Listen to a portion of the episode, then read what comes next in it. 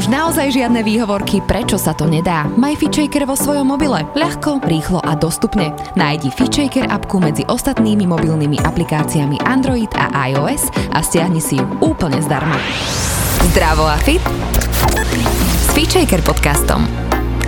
Tento podcast ti prináša virtuálne fitko FitShaker.sk, kde nájdeš stovky videí s profesionálnymi lektormi a fit inšpiráciu v podobe množstva skvelých receptov, článkov a kníh. Pozdravujeme vás, dnes je tu so mnou Soňa Dobroňová. Ahoj.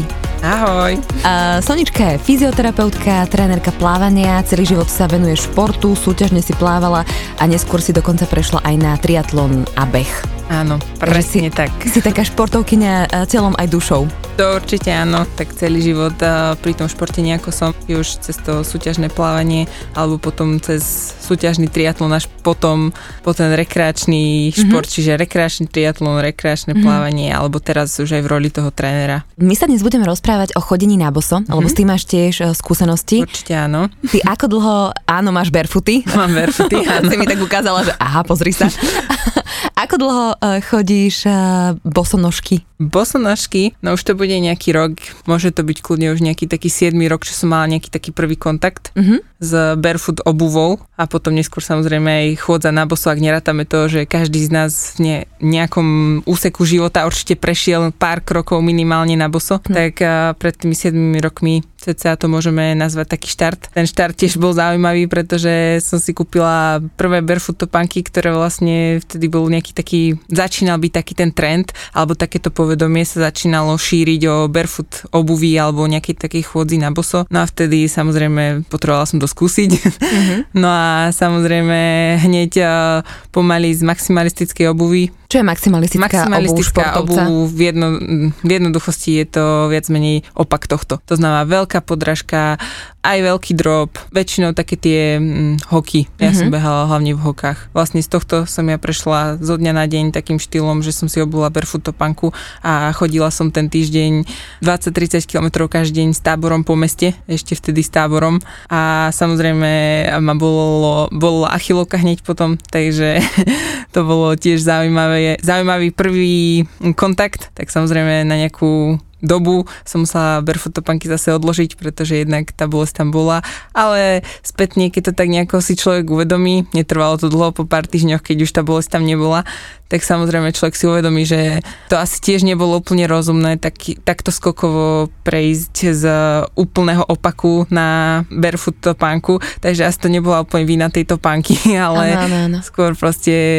pomalšie to treba presne riešiť do života. Áno, postupne ako so všetkým. Máš pocit, že veľa ľudí to takto robí skokovo?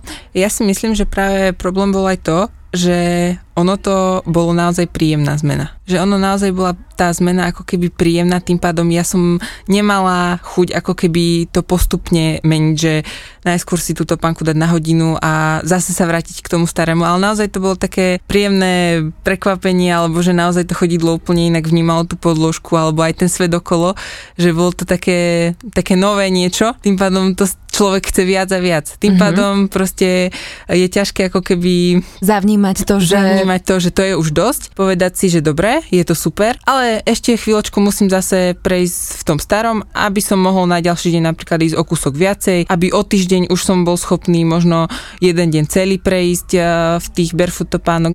Je viacero ľudí ako ja, čo do toho skočia skokom a plávajú. No. Bez toho, aby to najskôr predchádzalo nejakým lekciám toho plávania. Tak poďme možno trošku k tým lekciám toho v úvodzovkách plávania a ešte predtým by som možno začala takými nejakými rozdielmi, lebo predsa len sú tam viditeľné tie rozdiely medzi klasickou obuvou a tými barefootami, že v čom sú také špeciálne, keď opíšeme tie barefooty, že v čom sa tak líšia? Tak ten rozdiel je určite na prvý pohľad vidieť. Prvé, čo si tam človek všimne, je určite tá širšia špička. To znamená, že to ako keby lemuje vlastne. Áno, to chodidlo. Malo by to opisovať presne tú to prirodzené tvarovanie toho chodidla. Tým pádom vlastne tie prsty tam majú dostatok priestoru a môžu fungovať a zapájať sa do toho pohybu lepšie, alebo teda v prirodzenejšom móde, v prirodzenejšom zapojení ako v klasickej topánke, ktorá má väčšinou tú špičku zúženú. Mm-hmm. Navyše ešte vo veľa prípadoch je tá špička nielen zúžená, ale ešte aj vyvýšená smerom k stropu. Naopak zase na tej druhej strane toho chodidla to isté peta pri barefoot topánkach sa snažíme o to, aby, alebo tá barefoot topánka má ten drop viac menej nulový. To znamená, že ako keby je to v rovnakej výške od pety až po tie prsty. Naopak pri tých aj atletických topánkach, rôzne bežecké topánky, tak tam si môžeme všimnúť, že nielen tá špička je dohora, ale naopak aj tá peta je zdvihnutá. Čo možno váha? Tak určite aj to, že je to v podstate menšie množstvo materiálu použitého, keďže tam nemáme vyvýšenú ani tú petu, ani tam nie je tá podrážka taká veľká, tak určite aj tá váha na túto topánku, na to chodidlo, to zaťaženie je tam menšie, tým pádom by tá chôdza mala byť efektívnejšia, alebo zase blížime sa k tomu prirodzenému, čiže úplne bez tých topánok. Ja by som sa možno ešte vrátila k nejakej takej histórii tých klasických topánok. Ja som našla takú informáciu, že vlastne však vždy sa to asi nejakým spôsobom riešilo, že ľudia si možno omotávali nejaké, aby sa chránili, dávali si nejakú kožu a tak ďalej, ale že také tie klasické topánky sa začali využívať najmä v renesancii pred nejakými 500 rokmi a teraz nám to tak nejak celé zostalo a mám už pocit, že akoby keď niekde prídeš bosý, tak sa ľudia na teba teraz už možno nepozerajú, že si zvláštny alebo nie je to priateľné, ale pred pár rokmi úplne pozerali, že je to tak nejak neúplne prijaté ešte. Jasné, ja s tebou úplne súhlasím, presne, ja si myslím, že primárnu tú funkciu tieto topánky, prečo sa začali nejako vyrábať, bola naozaj tá ochrana toho chodidla. Ako si povedala, takéto omotávanie, určite to bolo potrebné, aj keď lovili, alebo keď už proste aj chodili, možno v tých renesančných dobách, tak potrebovali aj nejako ochrániť to chodidlo. No a práve tu vznikla vlastne tá moderná obuv, to nazvime, ktorá ale už tá ochranná funkcia nie vždy prevažuje nad tými benefitami, že už ako keby sme sa preklenuli do toho štádia, že už to nie je len o tých benefitoch tej ochrany, ale naopak už to je až také možno modný výstrelok a naopak už možno až na úkor toho prirodzeného zdravia alebo toho zdravia toho chodidla, ktoré by sme tam chceli nejako vidieť. Ja som sa včera tak smiala vnútri, alebo tak nejak rozmýšľala nad tým. Stala som na Červenej a tam cez prechod mi vlastne prechádzala taká slečna a mala naozaj obrovitánske topánky, ale takého typu, ako možno nosí Lady Gaga. A prísahám, že som také v živote nevidela. A ona v nich fakt nevedela kráčať. A bolo to, až som tak hovorila, že ani to nie je vkusné, ale samozrejme, každý má svoj vkus, ale že ako veľmi musia trpieť tie jej nohy. A tu by som sa možno aj zastavila, že aké je to možno pri nás ženách, keď teda stojíme alebo máme na sebe tie vysoké topánky, prípadne tie, ktoré nám ako keby stláčajú celú túto prednú časť. Vieš, ako sú robené špicaté lodičky, že ako to ovplyvňuje, dajme tomu nielen to chodidlo, že sa deformuje, keď to robíme pravidelne, ale zároveň ako to možno vplýva aj na ten náš nervový systém. Samozrejme, všetko súvisí so všetkým, čiže aj napríklad takáto obuv, to chodidlo, ktoré sa musí tej obuvi nejako prispôsobiť.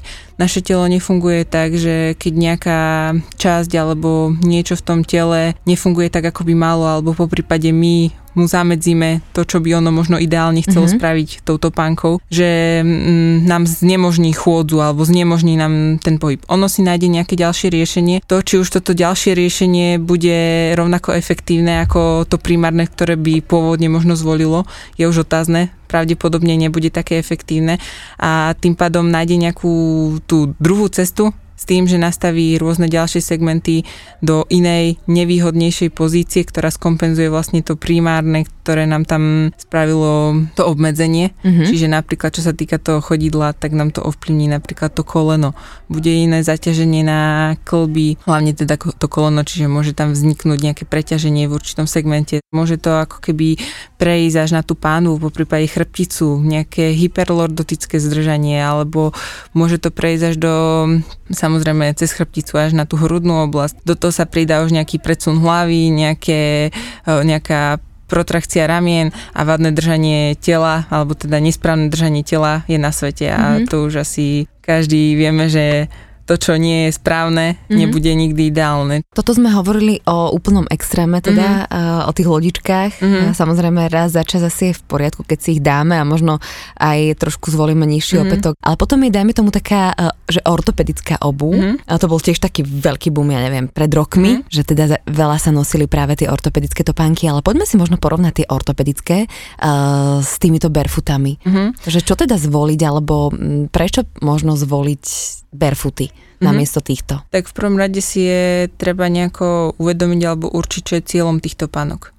Pokiaľ teda sú ortopedické topánky, tak ten cieľom je nejaká korekcia buď tej deformity, alebo už naozaj, keď sú tam nejaké patológie na tej nohe, hlavne teda u detí, kde potrebujeme naozaj z toho zlého nastavenia dostať alebo skompenzovať ideálne tú nohu do správnejšieho nastavenia, do správnejšej pozície, a toto nám dokáže vlastne tá ortopedická obuv ako keby upraviť.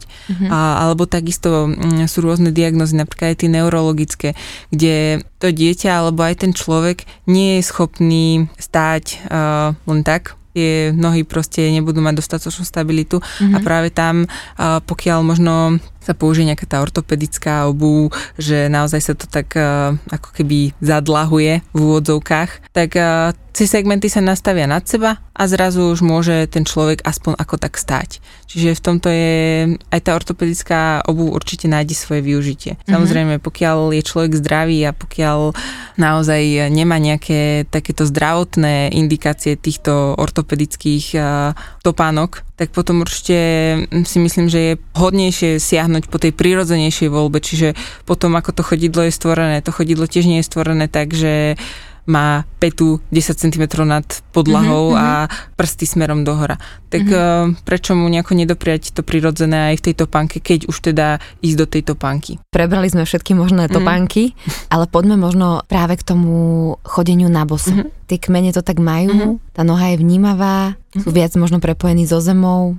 Určite áno, cez to chodidlo, keď si to tak zoberieme, tak chodidlo je jediná kontaktná plocha, pokiaľ teda nespadneme alebo neštvornoškujeme s tou zemou. Čiže pri tej chôdzi, pri stoji, fakt, že veľa času počas toho dňa alebo počas aj toho života trávime na tých nohách, kde vlastne cez tú plosku príjmame tie informácie, príjmame tie podnety z tej zeme alebo aj z toho, čo je pod tým chodidlom, alebo čo je, dajme tomu, v akom nastavení je členok, koleno, bedro. Zase proste informácia o celej tej nohe, ale aj o tom, čo sa nachádza pod ňou. Táto informácia alebo to vedenie, čím budeme mať ako keby kvalitnejšie, to znamená, čím tej ploske umožníme, aby sa mohlo viacej dotýkať, alebo čím tá ploska bude mať viacej tých možností áno, prejaviť, možnosti prejaviť, tak tým vlastne to vedenie do toho mozgu bude kvalitnejšie, ale aj opačne to platí, že zase ten mozog môže na základe týchto informácií, ktoré dostal, kvalitnejšie zase nastaviť spätne tie segmenty a nastaviť spätne alebo vyslať spätne ten signál o tom, aby ten pohyb bol adekvátne prevedený. Čiže napríklad, keď máme príliš, odpruženú tú topánku, tak ten signál bude trošku zmenený, že napríklad tie nárazy nebudeme vnímať tak reálne tvrdo, ako naozaj možno sú, lebo je tam tá odpružená topánka alebo odpružená podlaha. On napríklad potom vydá signál, že možno stačí takto nejako nastaviť, ale pritom ten reálne to zaťaženie bude možno oveľa väčšie. Prípadom tie svaly by potrebovali možno o niečo viac sa tam nejako zapojiť, ale sa vlastne nezapájajú, tak? Nezapájajú sa ideálne. Keby sa šetríme, že šetríme to telo? Môže byť. A nie je to vhodné niekedy šetriť to telo? Určite áno. Samozrejme to, čo som povedala aj na začiatku, keď celý život človek chodí v normálnej úvodzovkách v tej klasickej norme. Áno, čo sme zvyknutí topánke, tak určite ten skok zase na tie barefooty nebude ideálne spraviť zo dňa na deň. To, čo sme sa aj bavili. To znamená, áno, vtedy treba aj pošanovať tú nohu a vytrénovať si ju. Ako keby pôjdeme do posilňovne, tiež nezačnem hneď dvíhať 100 kg mŕtvom ťahu, ale pôjdem na to postupne. Tak takisto potrebujeme vytrénovať aj tie malinké svaliky na tej nohe, ktoré možno aktuálne sa hanbia a spia v tých uzavretých topánkach, ale treba ich zobudiť a treba ich vytrénovať. Sa mi páči, ako hovoríš, že svaly sa hanbia a spia a pošanovať si nohu. Môj detko Marcel hovoril slovo pošanovať si, tak sa smejem, že takýto pekný výraz, teda pošanovať preložíme. Pošetriť. Pošetriť si trošku tú nohu, hej. A tu sa vlastne možno dostávame k tomu, že ten barefoot alebo to chodenie na boso možno nie je úplne pre každého? No, určite áno. Tak jednak to, čo sme si povedali pri napríklad tých deformitách, hlavne tých detských vadách, tak tam je to naozaj na zvážení aj toho ortopeda, čo vlastne doporučí.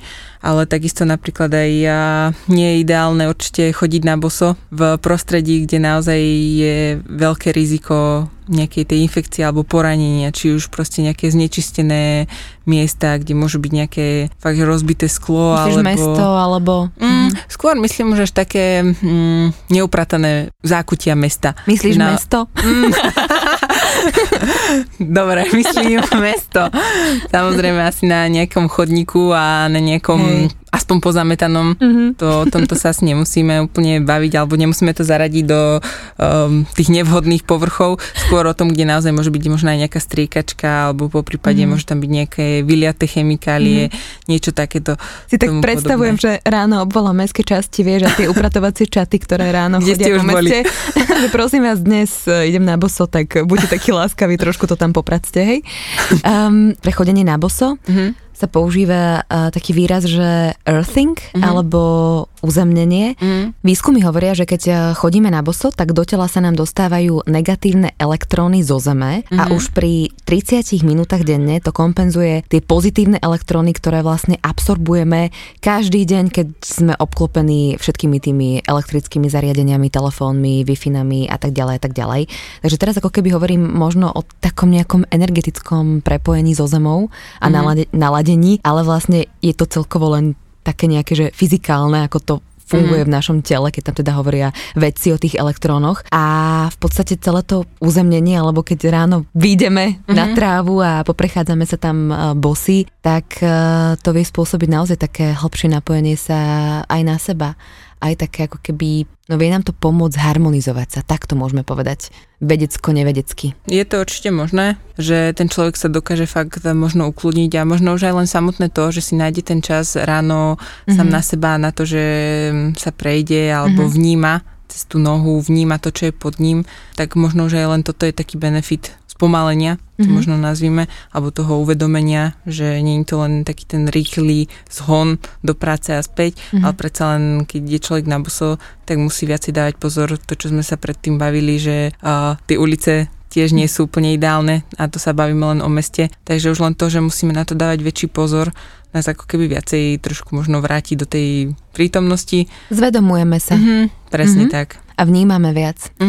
Ale prirodzene to vnímame, pretože na chodidle máme reflexné zóny a v podstate ako pôsobí to stimulovanie reflexných zón na našom chodidle, na naše zdravie, na celkovo nervový systém a taký náš možno celkový pocit, že poďme možno trošku do tej reflexológie. Naše telo vlastne má rôzne prepojenia medzi sebou, medzi jednotlivými orgánmi, ale nielen medzi orgánmi, ale aj medzi napríklad vnútornosťami, vnútornými orgánmi a naopak kožou. Koža je tiež orgán, ale až takto nejako sú tam tie prepojenia, že naozaj to môže byť poprepájané rôznymi smermi. No a tým pádom vlastne sa hovorí, že na tej ploske je ako keby odraz, alebo sú tam tie reflexné body, ktoré odzrkadľujú rôzne vnútorné orgány, práve na tej ploskej nohy. Že každý ten orgán, alebo každý jej kĺb má nejakú zónu tej prenesenej bolesti, alebo dysfunkcie, alebo aj len normálneho fungovania na tej ploske. Tým pádom, tým, že napríklad ošetríme ten bod na tej ploske, tak neošetríme len samotný bod, ale ošetríme vlastne aj celkovo ten orgán alebo ten kĺb. Že vlastne ako keby z takého vzdialenejšieho prístupu cez tú kožu vieme ovplyvniť funkciu alebo dysfunkciu potom aj toho, čo sa nachádza možno v tých vzdialenejších partiách, čiže možno aj v tom bruchu, výsceru. Výscera je? Vnútro. Znamená, že keď našlapujeme na také tie drobné kamienky, tak si vieme pekne ako keby postimulovať fungovanie našich orgánov.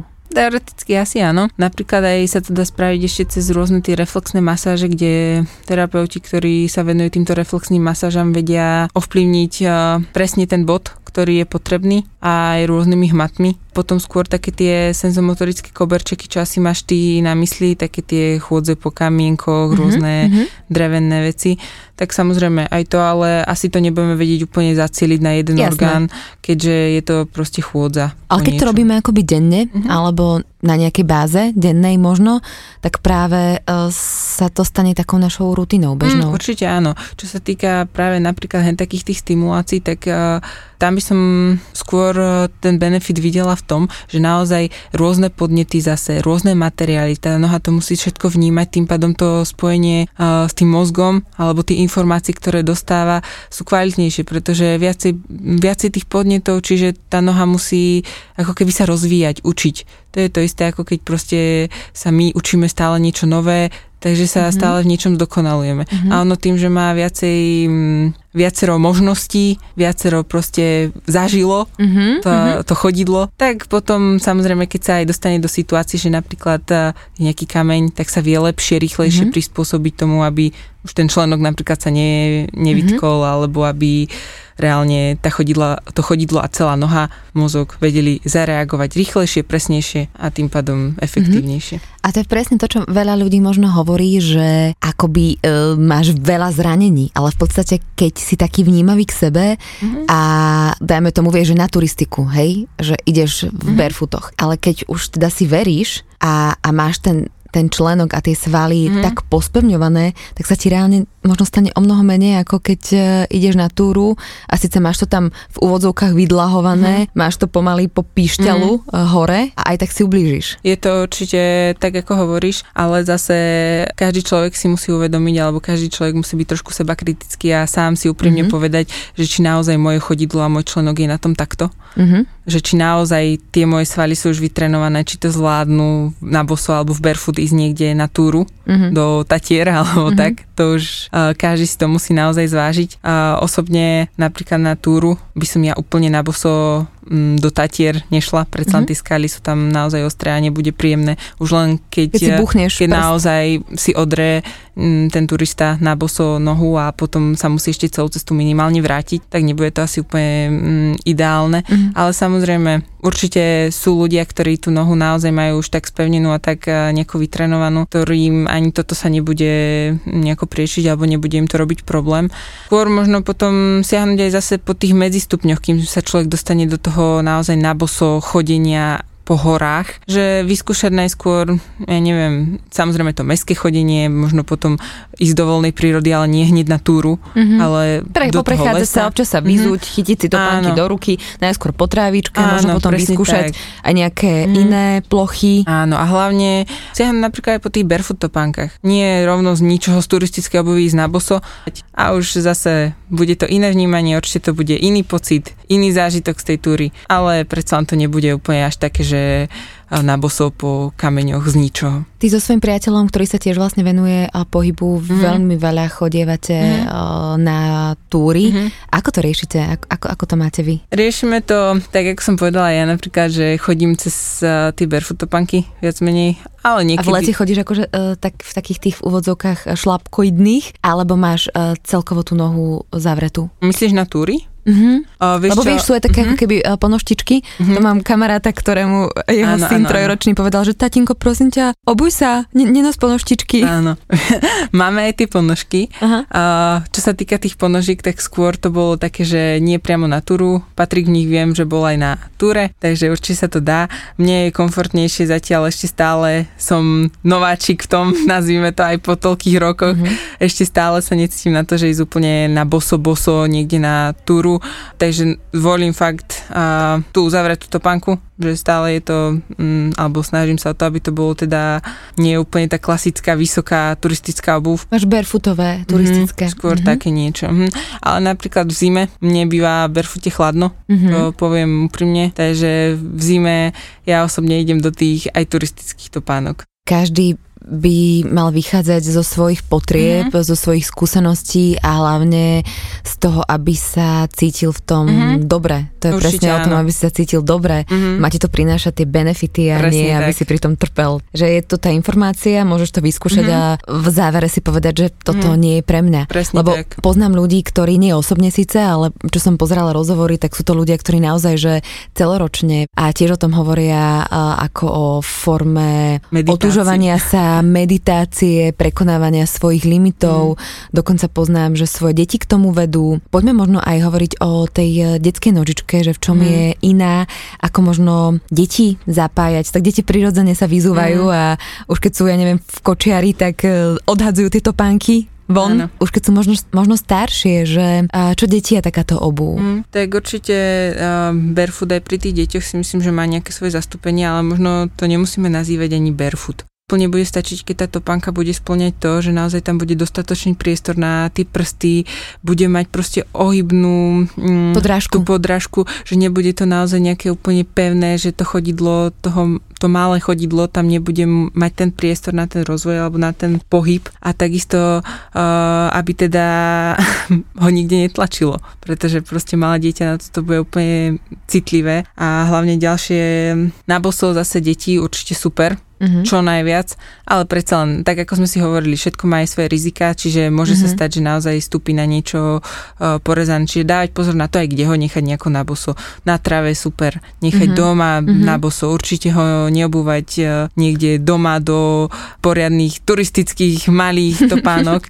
Nech naozaj chodí proste čo najviac na boso, ale zase zabezpečiť aj to, že nech nemá hneď negatívny zážitok z tej chôdzy na boso. Aha. Aby to naozaj neprešlo skôr do toho, že ho sa bude báť. V lete, alebo tak. Že sa bude báť proste potom vyzúť tú topánku. To je jedna vec, ale druhá vec zase aj ten druhý extrém, alebo skôr teda to, čo sa aktuálne vyskytuje, si myslím, že častejšie je to, že tá topánka sa dáva tým deťom až príliš skoro. To dieťa ešte nespraví ani jeden krok, ale už má na nohe topánky, pretože mama a oco videli v obchode, také mama ja doma, také tenisky, presne to vyzerá ako to, čo ja mám obuté, tak to kúpia a už sa tešia z toho, lebo to vyzerá zlaté, krásne. Však to sú aj tie fotky, nie? Ešte keď je žena tehotná, tak majú fotky kade-tade s papučkami na brúšku alebo s topánočkami. Áno, tu si ale treba uvedomiť, že v podstate tá detská noha nie je zmenšenina dospeláckej nohy. Aha. Tá detská noha sa stále ešte vyvíja, stále ešte tam nie je taká tá pevnosť, ešte to stále je tvarovateľná. My keď zatvoríme ešte túto nevyvinutú, alebo teda mini nôžku, presne citlivú, ešte citlivejšiu ako naša, do nejakej topánkovej klietky, tak naozaj to chodidlo tam potom nemá ako keby ten dostatočný priestor na to samovyvíjanie. Potom následne tým, že tá noha je taká citlivejšia alebo ešte krehká, to nazvime, tým rastom sa môže tomu aj proste prispôsobiť. A to si už potom tieto vzniknuté deformity alebo tieto vzniknuté topánkové patológie si môže potom nestále. A to, čo sme sa už bavili, proste nezostáva to len na tom chodidle. Chodidlom ovplyvníme proste kadečo, takže aby sa z toho potom nespravilo viacej škody, ktoré si potom to dieťa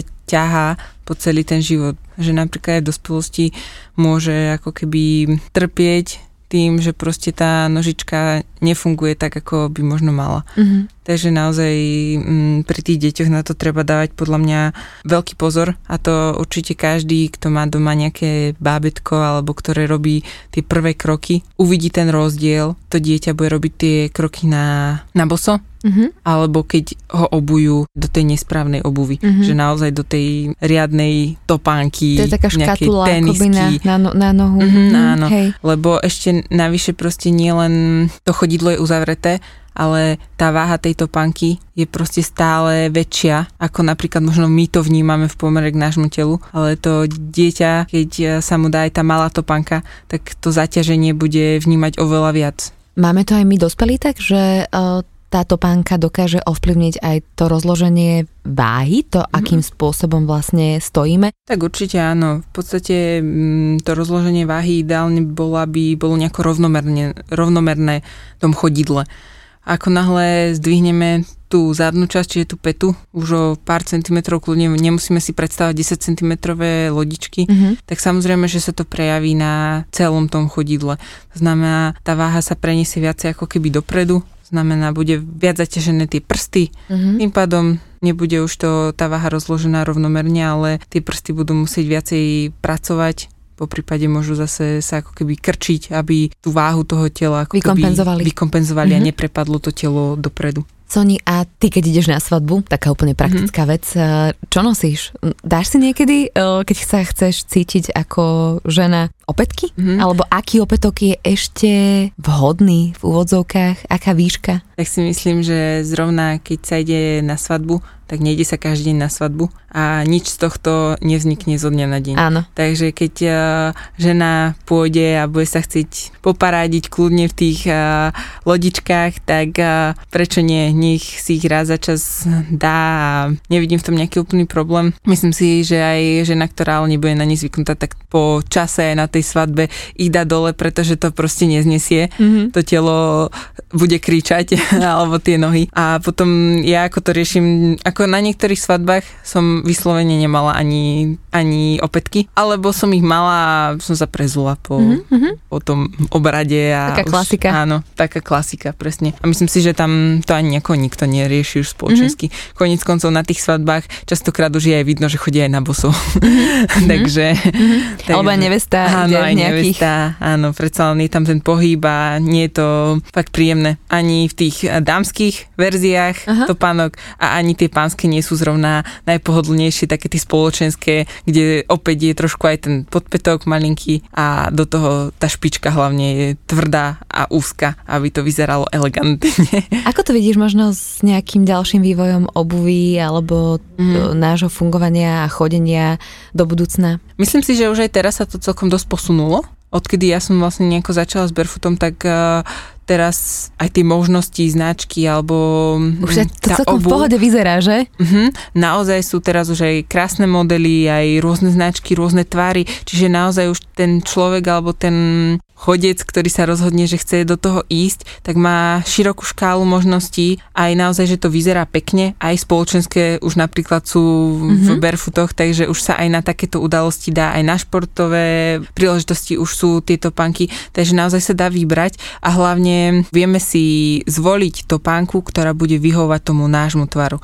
Lebo tiež nie je každý barefoot, to si určite všimneme, že rôzne značky majú rôzne tie tvary, krojenia, niektoré sú ešte širšie, niektoré sú užšie. Niektoré sú také lopaty, že to niektoré môžeš plávať. A ani chodidlo nie je rovnaké u každého človeka, takže tým, že je tam tá možnosť, že už nežijeme v dobe, kde je na mesto jeden obuvník a tri druhých, z ktorých si človek vyberá, tak prečo sa tomu nepovenovať, keď už chceme do toho ísť, pretože to chodidlo máme len jedno a nosí nás celý život, tak venovať tomu aj ten čas, možno si aj poskúšať, pozrieť si, ktorá obuv by bola možno pre mňa najvhodnejšia aj z hľadiska toho tvaru mojej nohy, nie len z hľadiska toho, čo sa mi páči. Čo si myslíš, ja mám teraz obuté takéto, to sú také tie kristusky úplne klasické.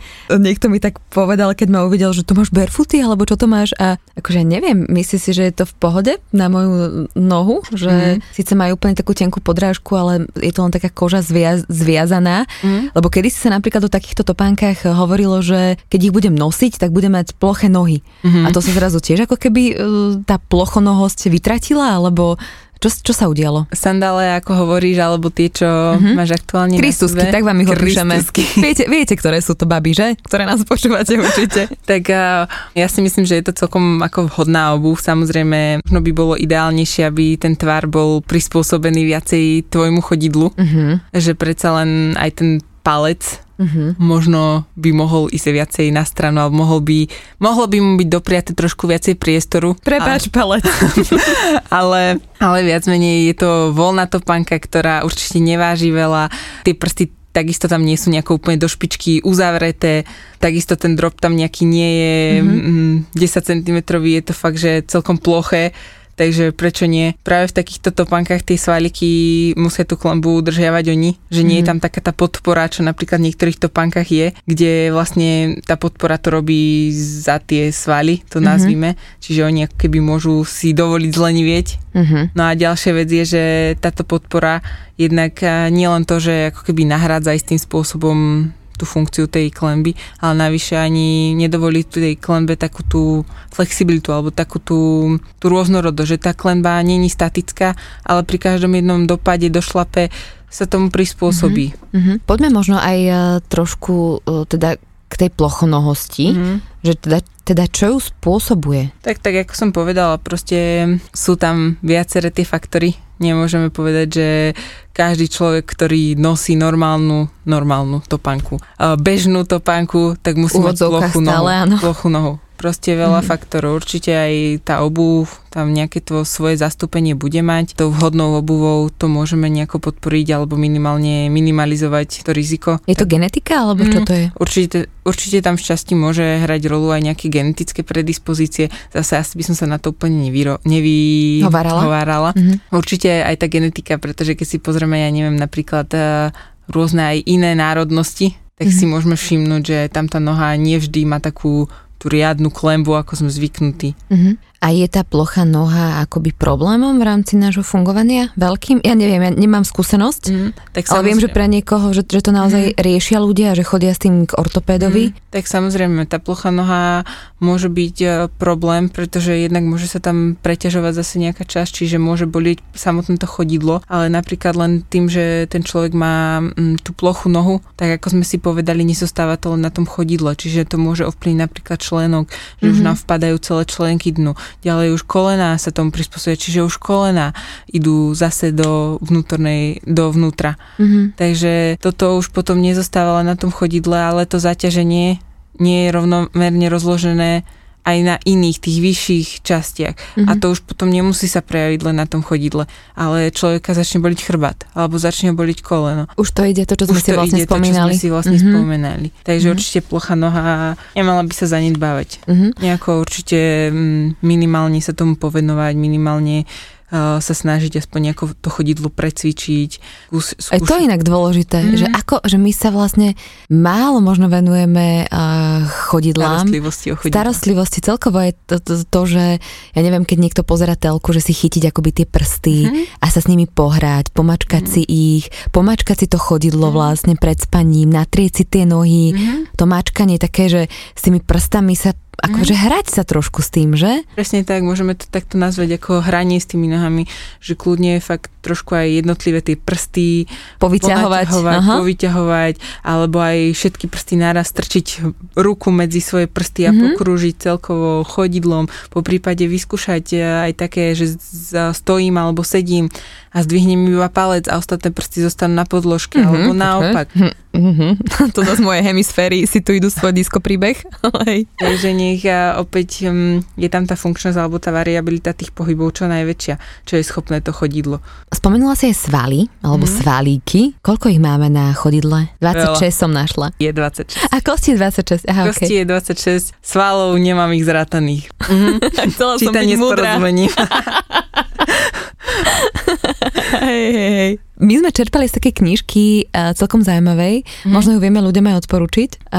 Na boso sa volá a napísal ju Daniel Howell. Áno. A je to ortopéd. A mňa zaujalo to, že ako písal na tých prvých stránkach, že kedy si vlastne ľuďom hovoril, aby nosili topánky a že potom ako sa ako keby to celého vnímanie úplne zmenilo a že tam aj písal, že to musí ako keby odvolať a že mnoho ortopédov a vlastne ľudí aj v tejto oblasti medicínskej začali to celé vnímať úplne inak. Určite, to sa ale asi nájde v každej oblasti, nielen čo sa týka nohy alebo chôdze na boso.